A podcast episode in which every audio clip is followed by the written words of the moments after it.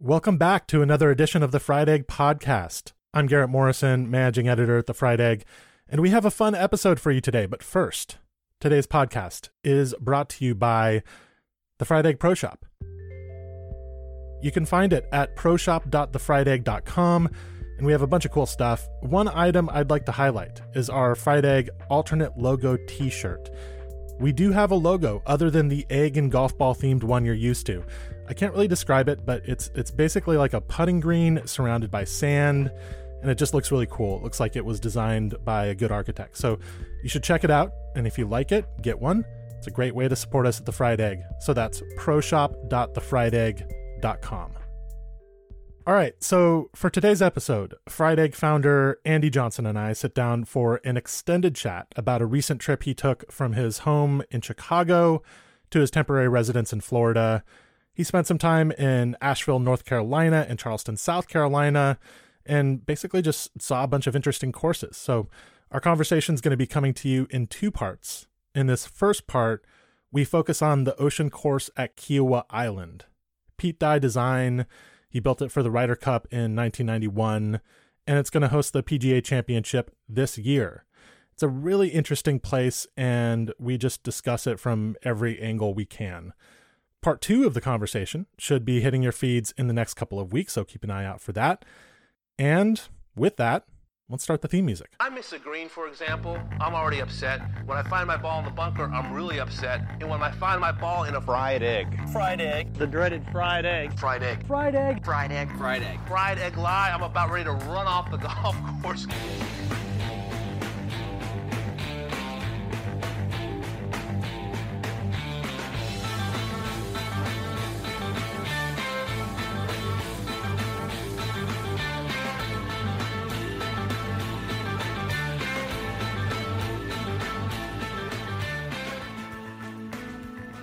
All right. Well, uh, welcome to your podcast, Andy. How's it going? Oh, it's, it's swell. It's nice to be on the other side of this this podcast. You know, not having to do the intro. Mm-hmm. Those are the things I loathe. Sometimes pods don't get posted for a couple days just because I'm putting off doing the intro. Just because you procrastinate on it? No, just because I don't. I don't want to do it, and you know. I think that's what procrastination is, isn't it?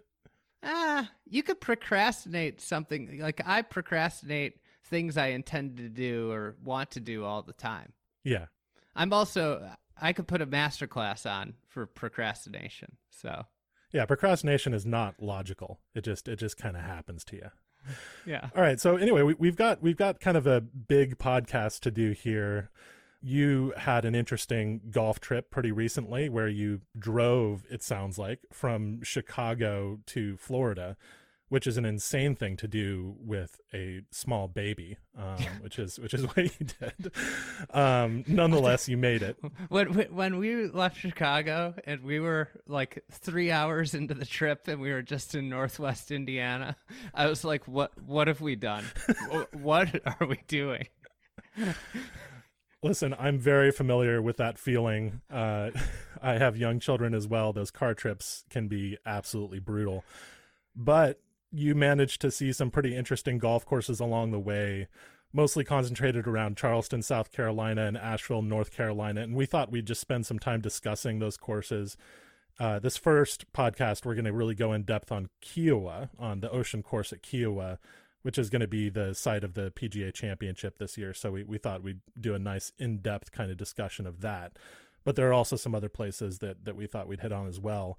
But first, we do have some business to get out of the way. It's a new year. It's a it's a new era even it feels like 2021 and we're hoping that that things are different in a number of ways this year including in terms of our ability as a company to hold events. We love holding events and we've got a number scheduled for this year and we just wanted to let people know about those. So so what have we got on the docket here?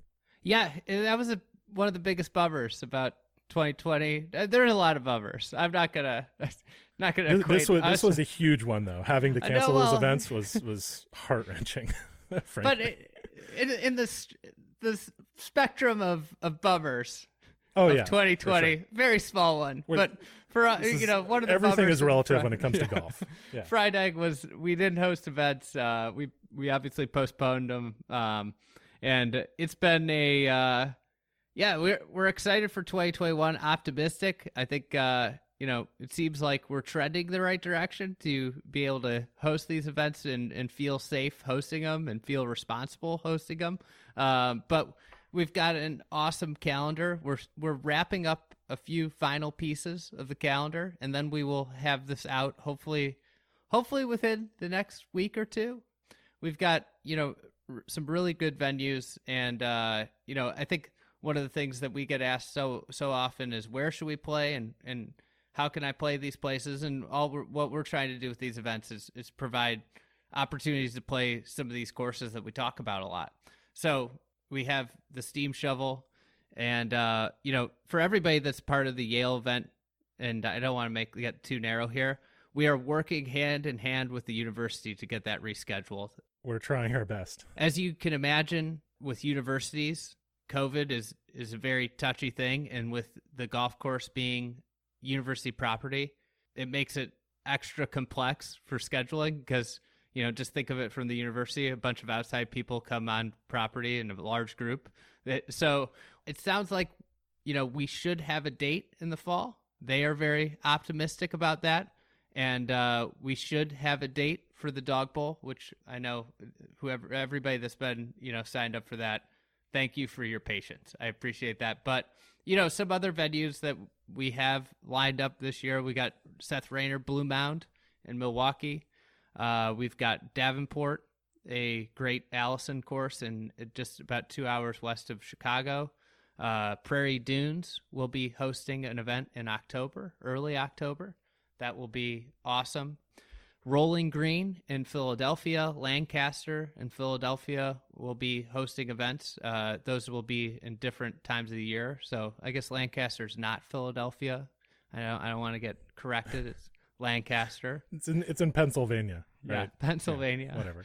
Um, you know, we got a ton. I there are many more. Pine Hills uh, up in Sheboygan. We're hosting an event the day after the Ryder Cup, so that will be a lot of fun. The Monday after the Ryder Cup, and I think we're going to just make it a giant Ryder Cup event. So look out for the event calendar release. That will be sent out via the newsletter and social media. And uh, well, I'm sure we'll talk about it on pod after we uh, release it. You know, in an intro that I will put off for a couple days doing. so that uh, we're we're really excited about the events, and and sorry to any event that I didn't list. I I don't have it in front of me, which I should have had. Uh, did you mention Meadowbrook? Oh yeah, Meadowbrook in Detroit, early early June. Awesome looking course. And and for those of you who Oh, White Bear Yacht Club in Yeah, Minneapolis. That's right, of course. Um, another amazing looking course that I'm really looking forward to seeing. But for those of you who, who have heard of, like, say, Prairie Dunes or Blue Mound, but haven't heard of places like Davenport, Pine Hills, Meadowbrook, just maybe just go to the Fried Egg Instagram. I think we've we've published pictures of those courses all pretty recently. Davenport is just an incredible looking course. The the places where we're trying to hold events are are where we think we'll find really interesting architecture. Yeah, that's the thing. We want to expose people to awesome architecture, and in a lot of cases, some of these these golf courses, like Davenport's a perfect example. If Davenport was in Chicago, people would talk about it all the time, and it's so close. Like I had put off going there for so many years, and and I'm just so mad at myself because I literally I woke up. Uh, it was in the fall. I went and I wanted to. You know, I always shoot photos early in the morning usually and I wanted to get out there. I didn't even have to wake up that early to get there by sunrise from my house. I mean, I was there in two hours, and I was like, "What? How did I not get here till now?" Once I I went on play, it's it's a it's a really it's growing up caddying on an Allison. They have a few. They have three, I think, non-original holes. But in terms of Allison's work in the U.S., and I think I've seen just about all of his Midwest work. I'm, I'm missing one or two it's the best Allison that I have I have seen. It the topography is just unbelievable, and the greens the greens are where I usually have a bone to pick with uh, with Mister Allison. They they get a little repetitive. They're kind of just slope one direction on holes, and it's just big broad slopes. These greens were had a little bit more um, internal contouring to them that that kind of caught my eye, and and then the topography is just absolutely stunning. I mean, it, it's like I think from the clubhouse you could hit a golf ball into the Mississippi River, so you can imagine that rolling topography that you see right off that. And Pine Hills, the you know urban legend with Pine Hills is it's in Sheboygan, obviously where Kohler, Whistling Straits, and Black Wolf uh, are, but Herb Kohler's longtime member there tried to buy that course uh, rather than build one for the resort. So he tried to buy that golf course, and it was designed by Harry Smead, who was, you know, didn't design a lot of courses. He had to have been tied to Langford Moreau somehow. You, you just uh, it's totally obvious when you Yes. when you look at the the style of the architecture for sure. And those greens are some of the craziest greens. like they make Lawsonia's greens look subdued. Yeah. So you know the, the lesser known places are. We wouldn't put an event a, a, course on our event calendar if we didn't feel like it was really worth your time to see. for sure. All right, so that's on the event side of what the Fried Egg is doing this year. Obviously, we've got a lot of things going on on the content side. We're going to be uh, bringing you all the usual stuff and and more. I'm working on a new set of Fried Egg stories right now. I'm not going to say what the topic is, but it but it is going to be a mini series, five to six episodes, telling one meaty story all the way through. I'm excited about it. It it takes a while to make these things, especially when you're doing a big story like this, and and so I'm not sure when it's going to come out, but it'll come out in the first half of this year.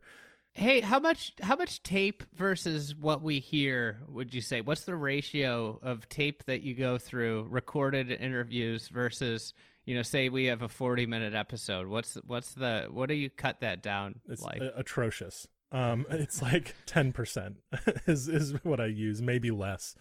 Honestly, for for like one episode of Fried Egg Stories, I usually interview four to five people. Mhm. and this is a what 30 to 40 minute episode where a lot of it is taken up with me narrating it and so uh, yeah i mean these take uh, an incredible amount of work and uh, we get help from from jay Varick and from jay Fischel, uh, who are who are kind of part of this production team for these fried egg stories. But you know we love doing these documentary episodes. I think it's a really compelling format. Obviously episodes like this where we just record a conversation and put it out are a lot easier on the production side.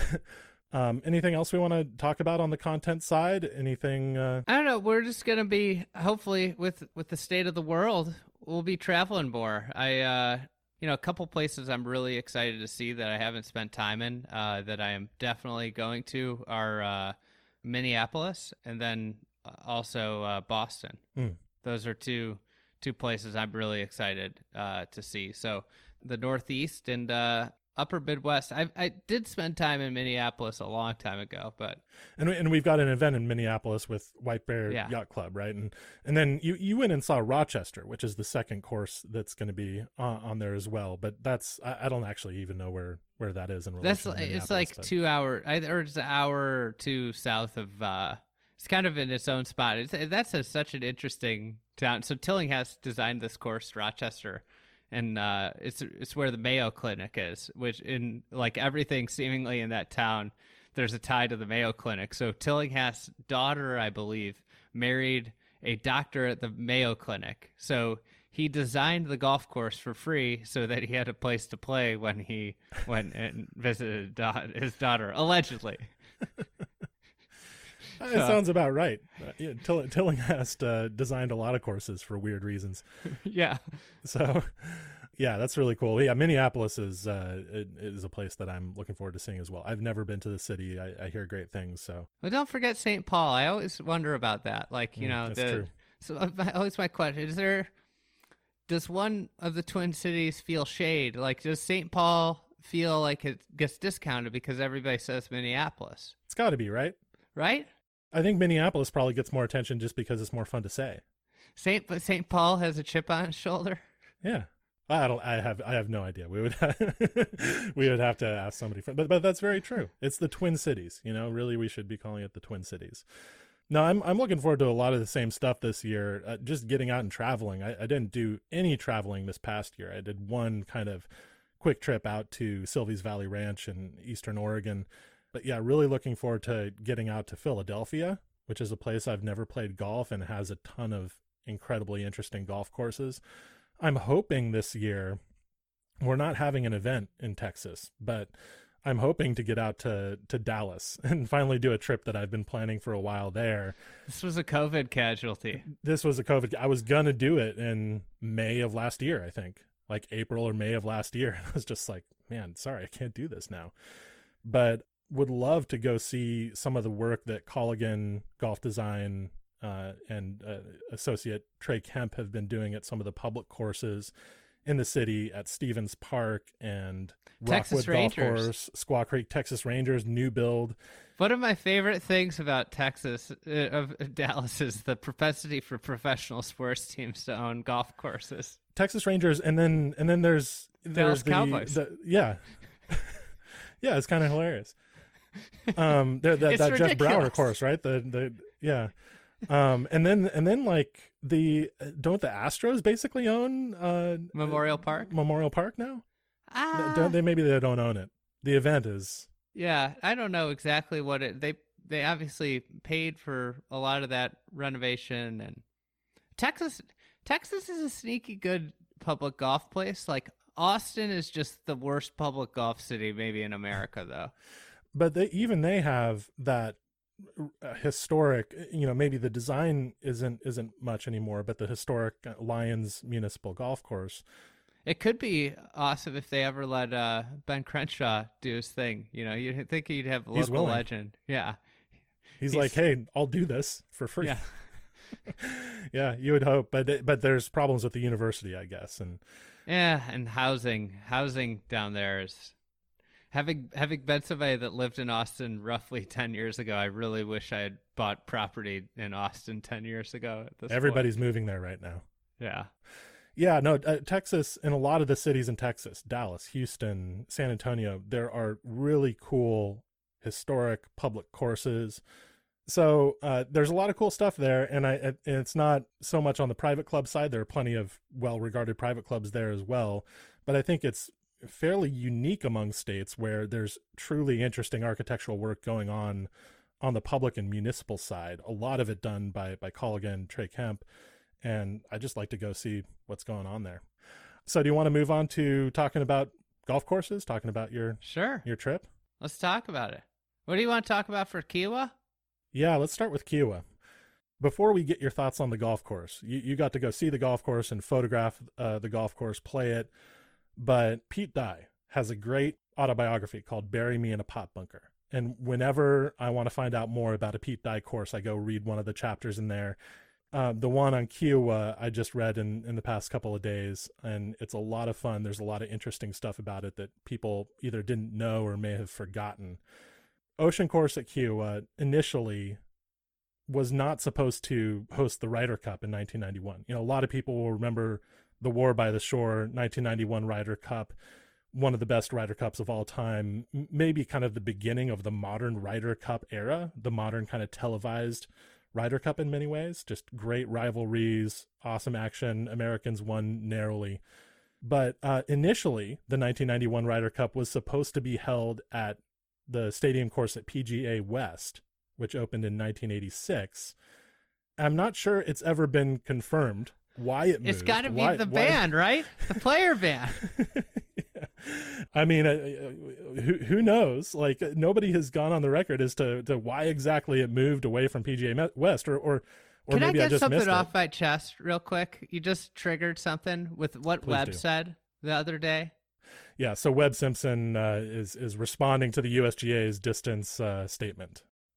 So he said this stuff about the distance, you know, like oh, we need better architecture. You know, he injected his his thoughts on what the architecture should be. Dog legs. I was thinking about this, and this is the stuff I think about sometimes when I shower. Is you know this kind of ridiculousness, but uh, you know the thing is, every time somebody tries to do something interesting or different, it gets like banned from the tour. It's Absolutely. so the the players are saying it's the architect's fault and they need to figure it out. But when any, any architect presents something different than the status quo, it gets kicked off the tour or banned or changed. It's absolutely ridiculous. And PGA West is a perfect example. Now, granted, like the the developer wanted the hardest golf course ever, Dye built it, and the players just bitch about it and get it get it banned from the tour. You know, Gil Hanse puts a center line bunker at TPC Boston on the twelfth hole. JT, all the players complain. It gets removed the next year. They're never going to be happy. Trinity Forest. Players complain. The threat of them complaining, they they manipulate the course to play completely the wrong way. You know, they get raids. It never plays the way it's supposed to. You know, they have some venue issues like with just location and stuff. So, anyways, Trinity Forest is gone. It's just like it's a repetitive thing. Anything that's different, these guys that are obviously paid by equipment companies. There's a, a good reason why the fried egg has never been sponsored by an equipment company. Mm-hmm.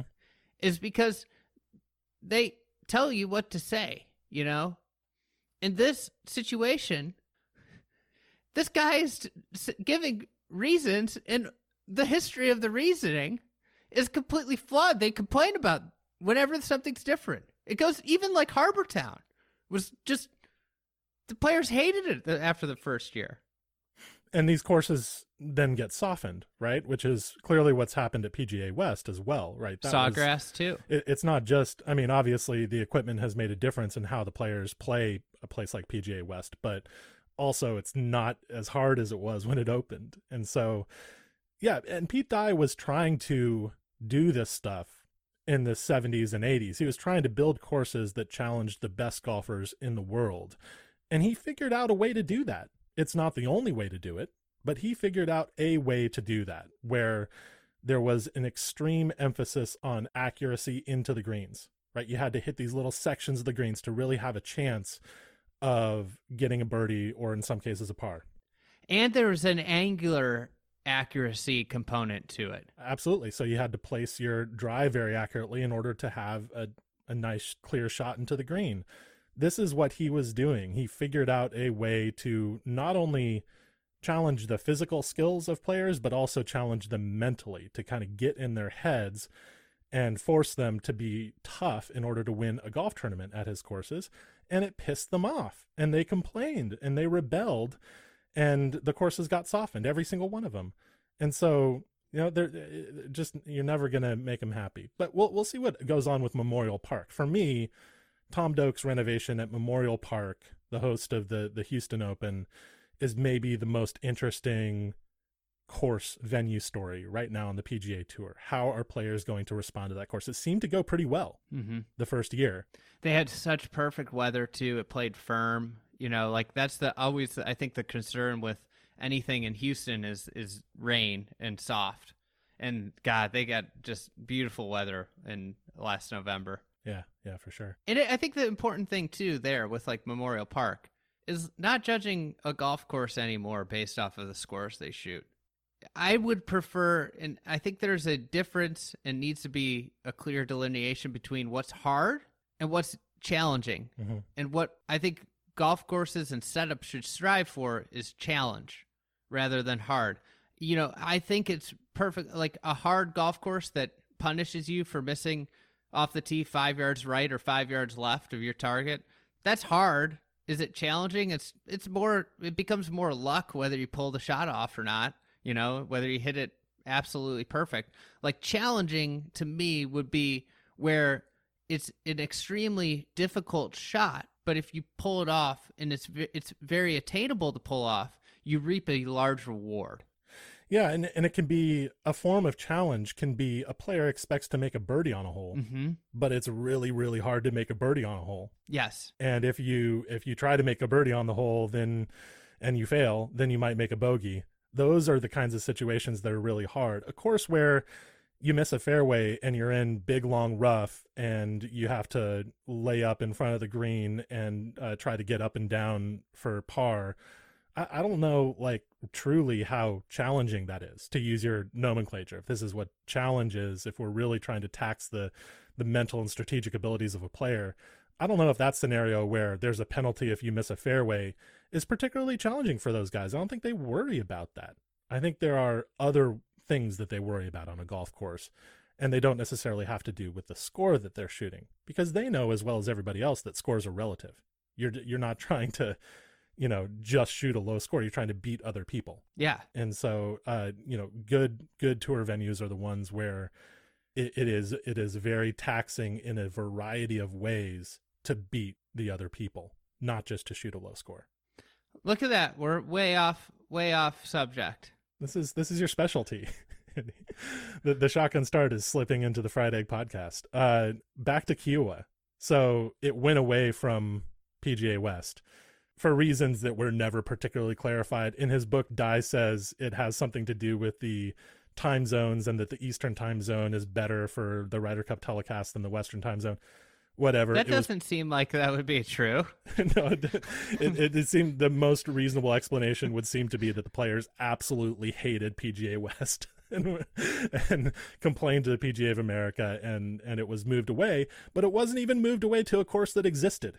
It was moved to a course that did not yet exist. This decision was made in August 1988 for the 1991 Ryder Cup in October 1991. Had any of the courses at the resort been built? That I don't know. Was was Kiawah? The, I think there were golf courses on the island before the ocean course. Mm-hmm. I don't know if they belong to that resort necessarily. But in any case, this was this was clearly a, a stunning property. I'll have you de- describe it in a second if if you can. But you know, th- this is how Dye puts it in his book. For the first time in history, the heralded event, the Ryder Cup, had been awarded to a course that did not exist, and there was less than two years to build one worthy of the event. All right, so the site was Kiawah Island, uh, Barrier Island off the coast of South Carolina. Having been there recently, Andy, could you just what, describe the piece of land that this course sits on? Oh, it's it's absolutely gorgeous. I being northerners, we went down there and we found like a, a rental house for cheap on VRBO. It's January, you know, it's a pretty not peak season for Kiawah. And I couldn't recommend the time of the year enough. I know everybody likes going there when it's warmer, but it's it's awesome. Um, this is a side note from you know what you asked me, but the dog it, it's it's leash free on the beaches. Mm. Our dog loved it, and the beach is one of the coolest beaches in the world because it's hard packed. I was not put up by the resort, by the way. This was all you know funded by yours truly, but you know, so I'm not saying this to say this, but God, I just want to go on a vacation to Kiawah, play a little bit of golf, maybe not all on at the resort, maybe just maybe one round, drive back into Charleston. One of the coolest things, it's really close to Charleston.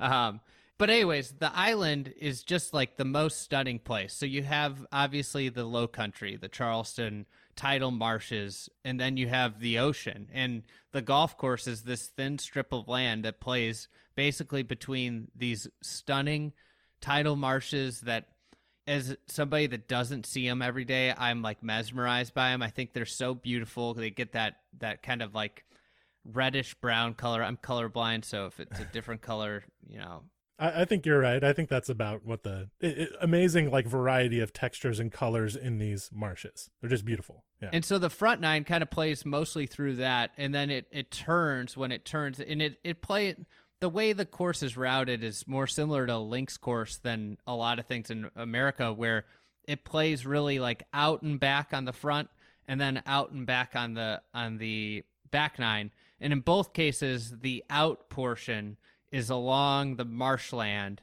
and then the back plays along the beach. So, you know, literally sand dune beach. And I guess one of the things in talking to our caddies, had great caddies, was they had recently cut down they've cut down a lot of native so you can see the ocean from so many more holes that are, previously the the the marsh had grown up a lot and and restricted the view but there's some really great golf holes out there. It's really hard. I'm i'm not going to sugarcoat it. But it's not it's hard because you're just playing in a really strong wind even if it's calm Mhm. for four straight hours and it just gets you eventually right? And the greens are pushed up so like you have to hit really good shots to these elevated greens or else you're you're dead. Like you're just in bad spots. And so playing the combination of wind with pushed up greens is is kind of what you talked about with Dye in general like it makes you have to be so precise with your irons in order to play well. And then you know there's a decent amount of width, but if you're spraying it, you're gonna lose some golf balls. If you're if you're off of the golf course, then there's basically no point. There's gators and snakes, yeah, you're not. which I have no interest in. So like if my ball goes in, it, it, all right, I'm not gonna go in there. All right, so um, yeah, amazing piece of land, but probably a pretty difficult piece of land to build on. It had to be. It's it's marshy. It's not like immediate. It's not like you can just grow grass and have a golf course. You you had to really do some engineering here. So uh, this is how Pete Dye puts it. When PGA officials first visited the site for the course, they almost threw up. Um, so it was just like not a golf course as of 1989, you know, and the Ryder Cup was in 1991. They began clearing the land in July 1989. Then Hurricane Hugo hit in September God. 1989 and completely transformed the landscape, turned it into a completely different place, basically.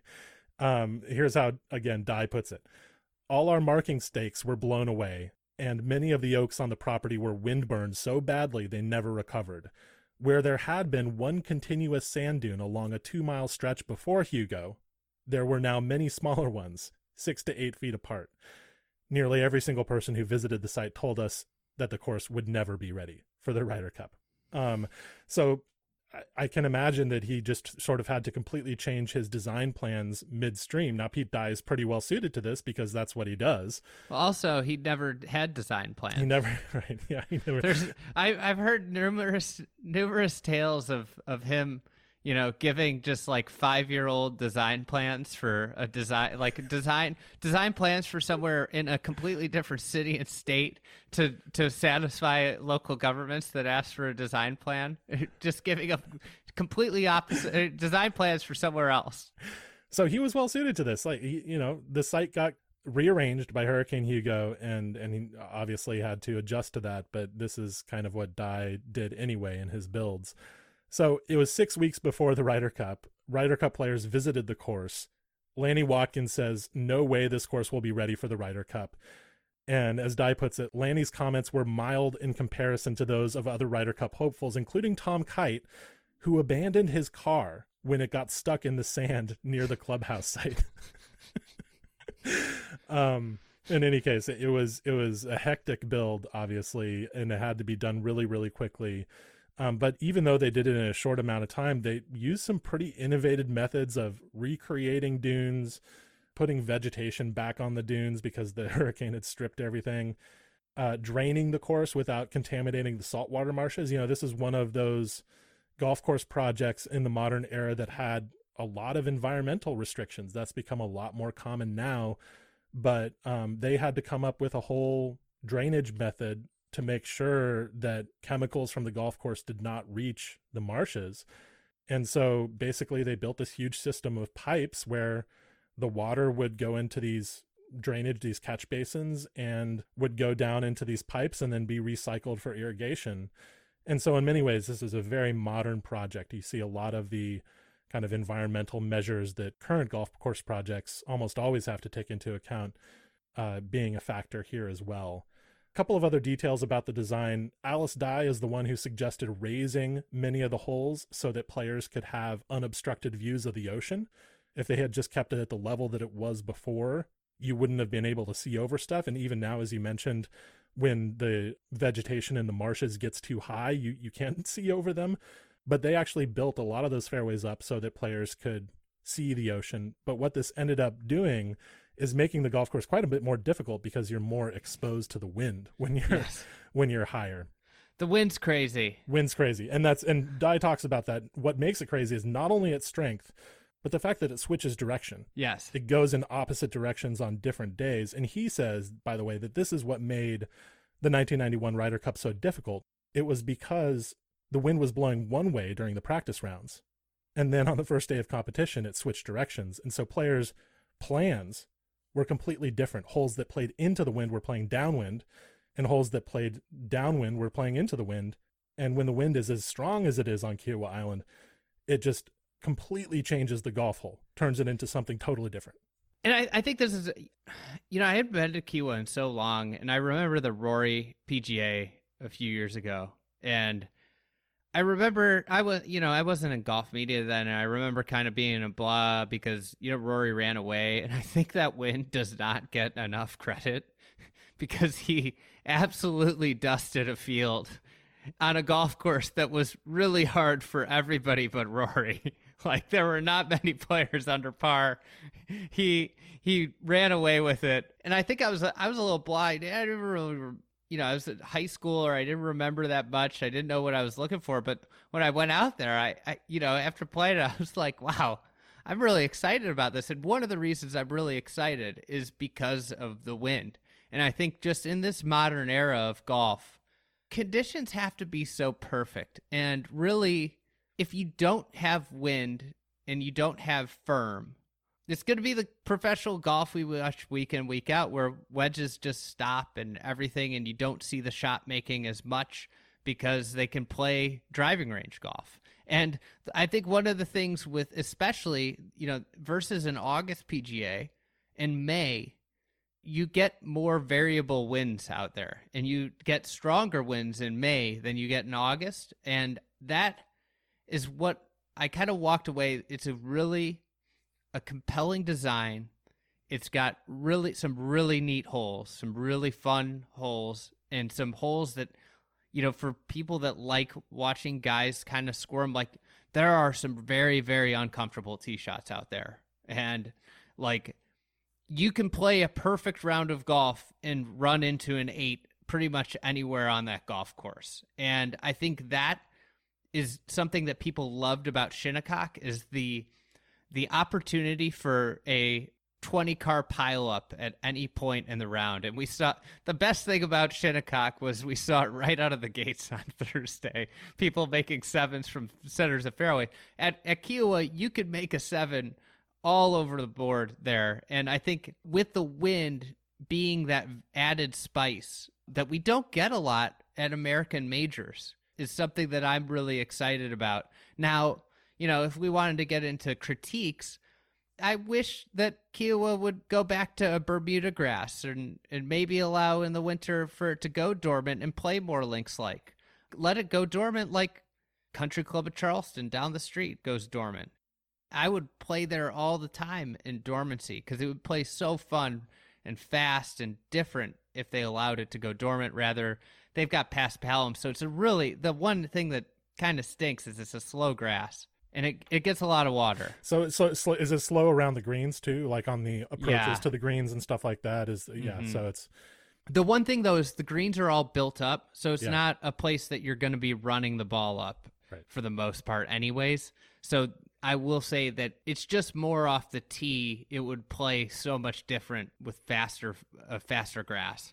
Yeah, yeah. I mean, in Pete Dye's career, there's this interesting thread where clearly he was inspired by the links of Scotland and Ireland and he wanted to recreate some aspects of that style of golf course in the United States and he brought certain elements that he saw over there here.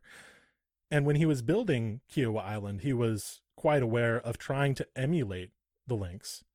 He wanted to leave greens open to approaches he knew there was this wind. He had this out and back routing idea, these two loops for the nines. And so there are some aspects of the course that vaguely recall the links. But in some essential ways, on this course and on pretty much every other Dye course, he, he didn't quite get the links feel, mostly because his courses are, are pretty much aerial.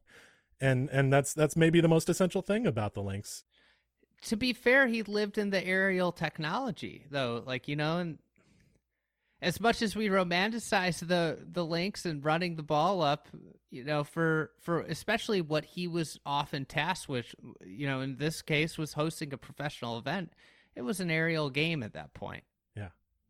So you mentioned some uh, the the tee shots and probably the approaches too are really visually uncomfortable. Could you say more about that? How does how does he do that? It's just angles that he sets you with and decisions, right? You know, 13 is a perfect example. And I think, I think Jim Furyk ruined around here. And maybe the last PGA. I think he made like a eight or something, and he played like just a flawless round of golf, and and then he made a seven or an eight here. I myself made an eight here, and I just was standing on the tee box. You know, it's a middle-ish length par four, and for me, I was playing into the wind, and so you want to hit driver. You've got bunkers on the left and a diagonal hazard down the right, and it the diagonal nature of it is just. I think that's the thing that Dye did so well is the the use of these angles where it just makes you uncomfortable because you know if you don't hit a cut on that tee shot, you're going in the bunkers. But if you over if you hit too big of a cut, you're going in the water. But then you could take them all out of play and hit like an iron and lay back short. But then you're left with like a mid iron into a really small green that's angled again with water. So it just puts you in a position where you don't feel like you ever are winning, right? With a decision. If you make one decision, it's going to leave you with a tougher question the next time around. You know, if you take the safe safe decision, then you're going to have a tougher question the next time around. If you push it, you bring in all kinds of risk. And I think that is just a general characteristic that flows throughout the golf course. Obviously, pins can change the way you play them, and the wind. Obvi- the wind is such a big factor. Where if a tee shot doesn't fit your eye, and then and then it's blowing in a direction that makes it even worse, you're just standing on a tee box feeling like I have to hit this perfectly, or else I'm I'm screwed. And I think you know, obviously professional golfers are way better than I am and they feel differently about this, but I think it, it will put them and we saw like if you watch The War on the Shore, which is a great little golf film on Golf Channel, I caught it I caught it a couple weeks ago, uh, one early in the morning. I like turned on replaying? the TV in my office, and, and it it was just randomly on, and oh, my awesome. workday didn't start for an hour later because I sat and watched it. oh, it's and, so good.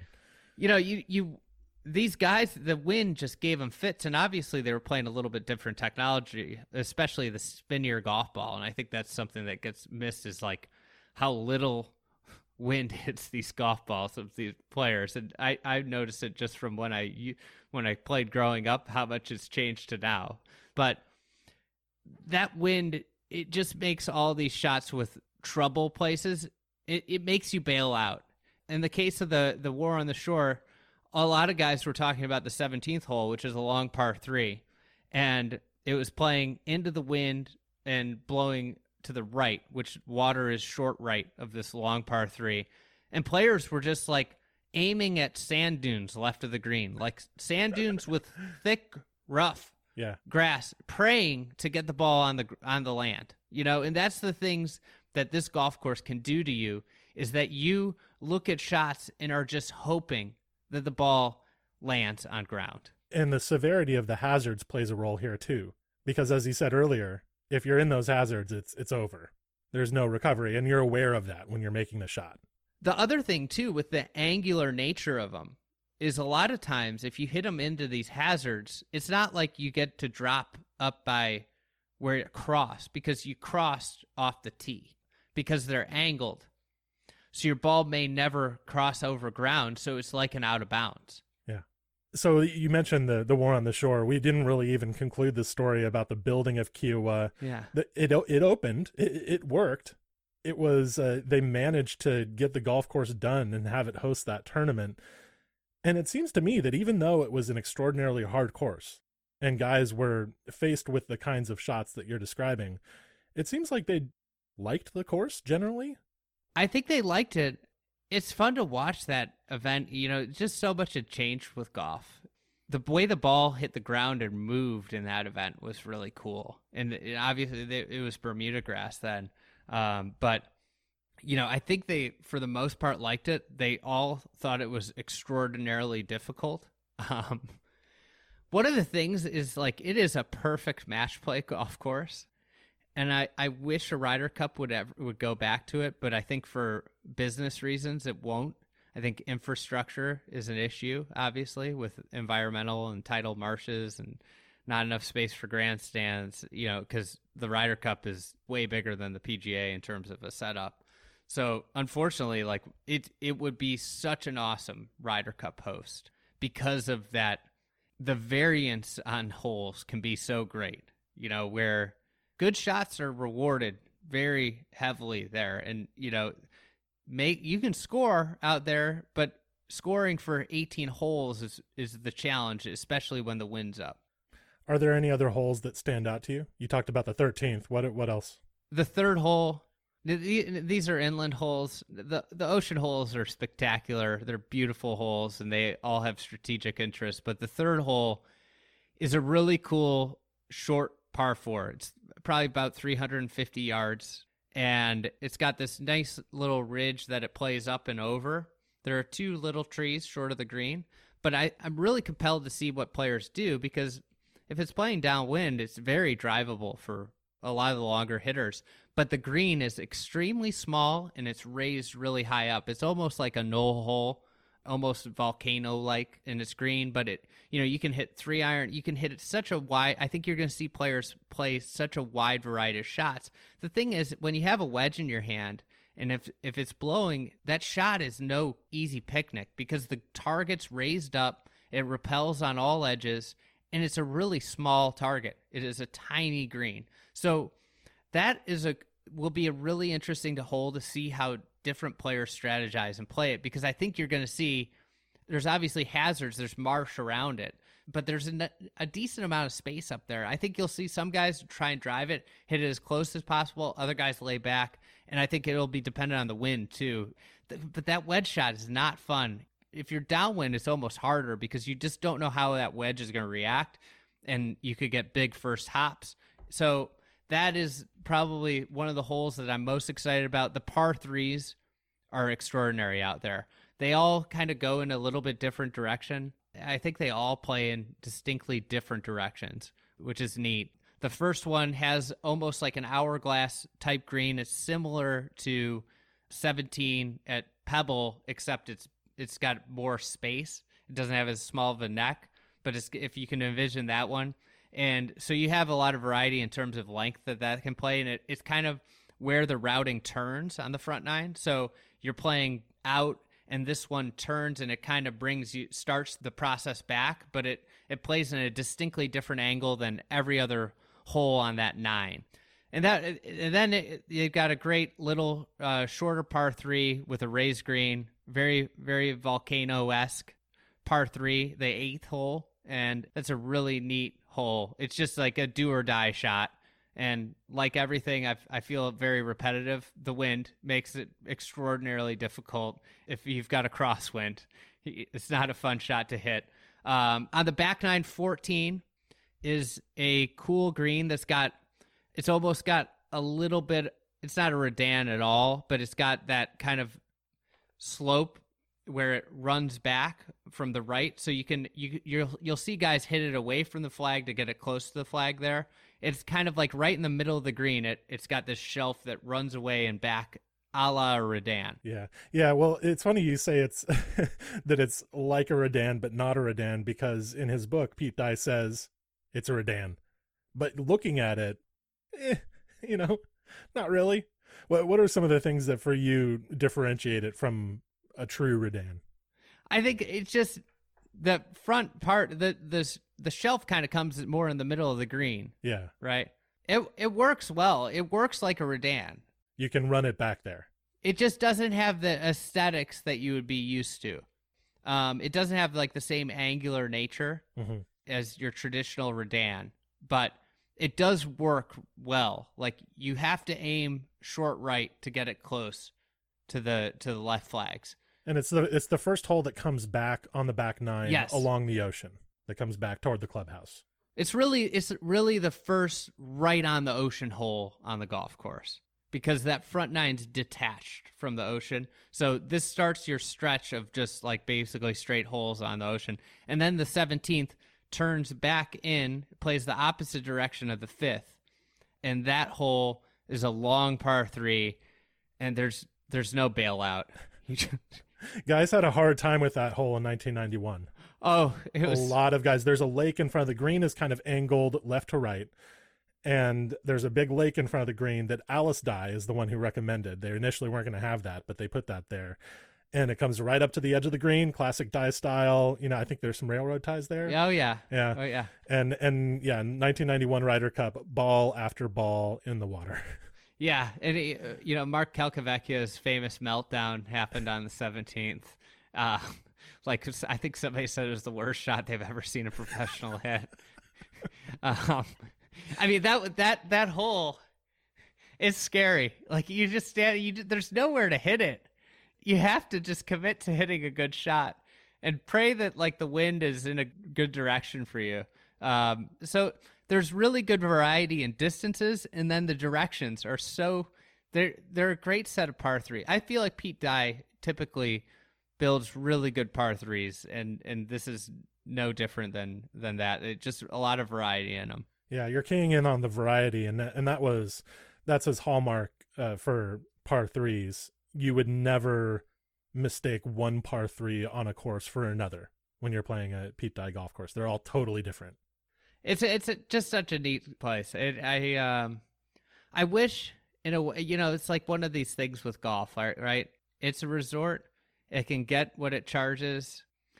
I just wish I wish it was more affordable, but it's a bucket list place, and I, I think people like, you know, I think the rest of the resort plays a factor. Like I played Turtle Point when I was in high school. I ran around it while we were we were there, and I remind it reminded me of how much I hated it. Um,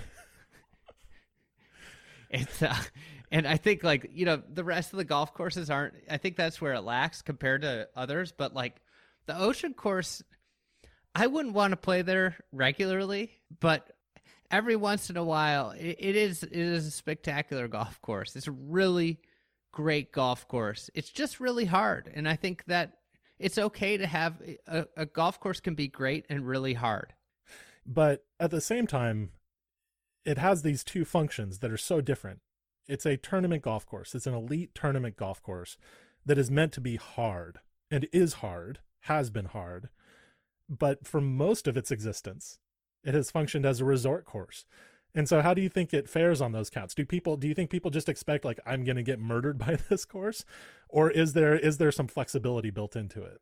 It's so funny. I you know the I was talking to our caddies, um, and the day before we we played, it was just these insane winds. And I, I talked to a guy in the pro shop.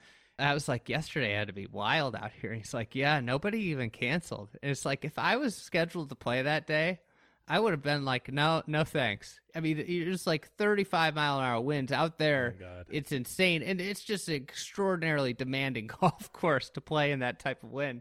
I would have been like, no thanks. Then I asked the cat, the uh, caddy said that she said for the people she would caddy for, they lost a dozen balls by the third hole.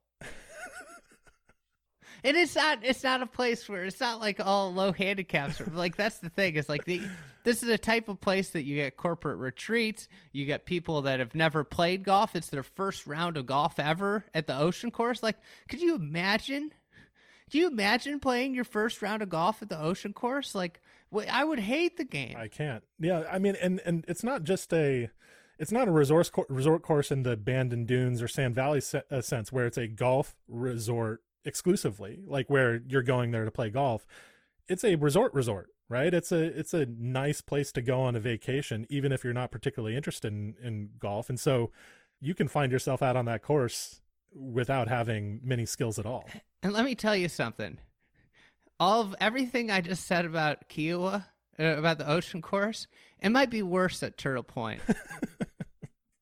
there, that's the most claustrophobic golf course, Yeah. And I couldn't ever imagine playing it as like a twenty handicap. There's things that I love about Kiawah, the resort in general, and then there are things that I dislike, and one of them is like the Turtle Point and how they felt the need to squeeze three holes on the ocean. And it's like a anybody that saw the the eczema tournament in Bahamas, the web event where the winds just reap carnage, and that you know, there's allegedly the story is that Greg Norman, when he played the course with Hank Keeney, they ran out of golf balls on the 12th hole. That's that's Turtle Point. Like you get out on the ocean holes, and there's like 30 yards of space to hit it. I, I watched this guy. You know, you could walk right through there. You know, there's walking trails, and I was out for a walk, and I just watched this guy stand on the tee, and you could just tell he was just making the most guided swing. He hit it right into the houses, like it's just like a natural reaction. I, I think those have to be some of the holes in America that people lose the most golf balls on, are those ocean holes that they just crammed in there in between houses and beach. It's an interesting relic. I mean, I don't think golf resorts are being built like this anymore, where where the courses are super super hard. I I think about it. It's like they they were really ahead of their time in terms of um, environmental practices, uh, land planning. Like they did a great, they did a lot of great things with like preserving nature there, which is great. That's what makes it so cool to visit just in general. If you're a person that enjoys like walking, it's amazing place. Like I've I've got a renewed or maybe even new passion for walks. Uh, that's something new for 2020 for me. but like I just loved walking around there. But the uh, the golf from the golf standpoint, it they they developed this resort at probably the worst time in golf history to develop a resort on on like sandy soil near the ocean. You think about what could have been. Right. Yeah. That said, Ocean Course at Kiawah is a cool place. I think that's the that's the verdict, right? Yeah, it, I think like people will poo poo it just because of the time it was and how hard it is, but like it's okay. A golf course can be very good and very hard. Mm-hmm. Like that is that's fine. Like it's very demanding. It, it but there's a lot of strategy and a lot of cool angular stuff within that demand. And it is a a course that is it's a one of a kind golf course. Yeah, and, and something we haven't mentioned yet that I wanted to touch on before we move on to other topics is just the look of the ocean course at Kiawah. I think even in Pete Dye's body of work, it is a uniquely cool looking, well shaped course. You know, he usually did a good job making his courses look distinctive. But the uh, just looking at photographs of the ocean course and seeing the way the bunkers are shaped, the way the contours are done around the greens. It's varied, unexpected, it's strange. I wouldn't call it natural necessarily. You know, there are other architects who have done a better job of emulating a dunes environment more exactly. But the way that the shapes kind of pop up off of the ground, but still stay pretty low profile and don't look ridiculous I don't know. There's something there that is that is cool about Kiawah. It's not necessarily like you wouldn't imagine it being natural, No. per se, but it doesn't look out of place. Yeah. Yeah, and why is that? Like I, I I'm trying to trying to find my way to that answer because it's in it's in the way the bunkers are shaped. It's not like he's trying to fool you into thinking those were there before. I think part of it is that it's fairly low profile. The greens are pushed up, but it's not like he built these massive stadium course like surrounds. Yeah, I think it's. I think one of the things is because they have what Hugo did with the dunes and making all those dunes ridges. I think the term scale gets thrown around a lot as just like a, a buzzword. Yeah, people don't know what it means. Sca- scale can be, it's not just big scale that we're talking about when we talk about scale. We're talking about the match between the scale of the environment and the scale of the course, right? So those dunes create a bigger scale, which allowed the features he built, which aren't super large, to blend in more Hmm. because of their the surrounds being bigger, the natural surrounds being bigger, the things that he built up, and these bunkers, these bunkers do not look natural at all, Right. but they work. And I think we see this sometimes with like a gr- above ground features, you know, Yeah. just in general. They're the bunkers are some of them are almost above ground features, like like they pop up. They're like almost. They, I know he got into volcano bunkers later in the Fre- French Lick era. Yes. but these might have been the precursor to the volcano bunkers. Sure. This is getting late in his career here, right? This is this is fairly late period Pete Dye.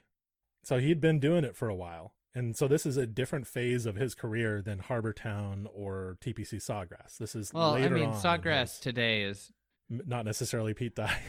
yeah. Say. I think it's it's more TPC design than Pete Dye, but Yeah. All right. So Ocean Corsa Kiawah, uh, cool place with some fantastic things about it, but also some questions to ask about its design, which makes it really interesting to discuss. That's Pete Dye for you. polarizing. He's polarizing, and and he should be, and and I wish more architects were, in fact, because he he might be the most interesting architect to discuss of all time. You know, mainly because you can't possibly play one of his courses and say. I don't have anything to quibble with here Yeah. but you can you also can't play one of his golf courses and say there's nothing here that I like. Yeah, I think that's you know where his contemporary obviously was Fazio Yeah, and Nicklaus to a certain extent. sure. And I think that's the thing that separated Dye for me from Fazio is that Dye was able to go outside the box a little bit more and he wasn't afraid to take risks where I feel like Fazio kind of just, oh, this works here, you know, do this here. All right, this is another golf course. We we do this and this and this, and he did. The thing with Fazio too is he built a lot of very good golf courses, Mhm. but I just don't think, you know, he never was audacious enough to build. You, you know, whether you like Pete Dye or not, his stuff is memorable, and that that in itself is worth going to see. You know, and I think that's what so many. I don't think Mike Strantz is that great of an architect. Everybody loves him, but I think what people love him about about him is that the stuff's memorable. You know, it's a it's a unique art form, and that's what architecture is. It's art, and I think like you know, Strantz. It would have been really interesting to see how his career progressed because that's one of the other interesting thing, uh, things with architects that I really like examining and thinking about is how they progress from early stages to later stages. And obviously, this is like we just talked about. This is a later Dye versus Harbour Town early Dye, or you know, Crooked Stick or the golf club. And I think, or the stadium phase. Like there was the stadium phase too. I think the thing with with Fazio was it it was always kind of a Fazio, you know.